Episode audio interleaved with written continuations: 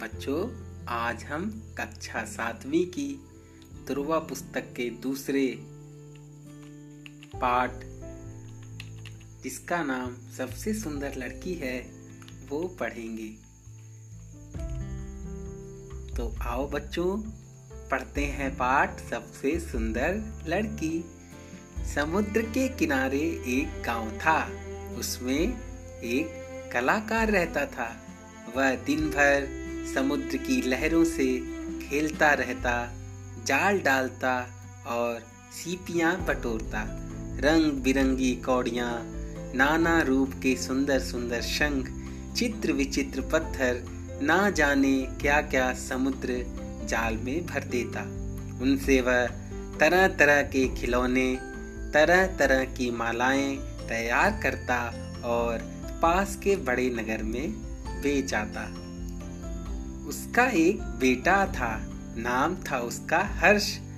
उम्र अभी ग्यारह की भी नहीं थी, पर समुद्र की लहरों में ऐसे घुस जाता जैसे तालाब में बतख। एक बार ऐसा हुआ कि कलाकार के एक रिश्तेदार का मित्र कुछ दिनों के लिए वहाँ छुट्टी मनाने आया। उसके साथ उसकी बेटी मंजरी भी थी। होगी कोई दो, नौ, दस वर्ष की। पर थी बहुत सुंदर, बिल्कुल गुड़िया जैसी। हर्ष बड़े गर्व के साथ उसका हाथ पकड़कर उसे लहरों के पास ले जाता। एक दिन मंजरी ने चिल्लाकर कहा, तुम्हें डर नहीं लगता? हर्ष ने जवाब दिया, डर क्यों लगेगा? लहरें तो हमारे साथ खेलने आती हैं, और तभी एक बहुत बड़ी लहर दौड़ती हुई हर्ष की ओर आई, जैसे उसे निगल जाएगी।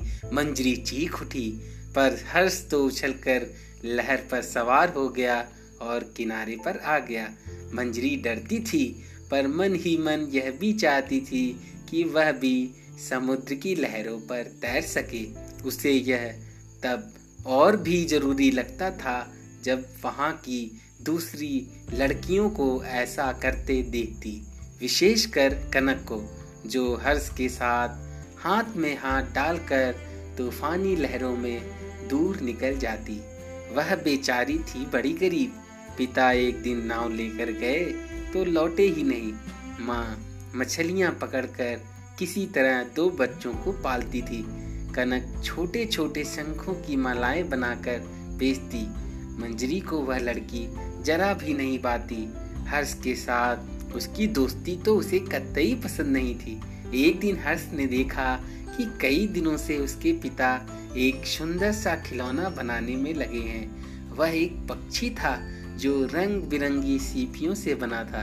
वह देर तक देखता रहा, फिर पूछा, बाबा, यह किसके लिए बनाया है? कलाकार ने उत्तर दिया, यह सबसे सुंदर लड़की के लिए है।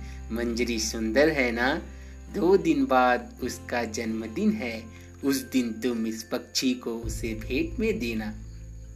हर्ष की खुशी का पार नहीं था, बोला हाँ हाँ बाबा, मैं यह पक्षी मंजरी को दूँगा।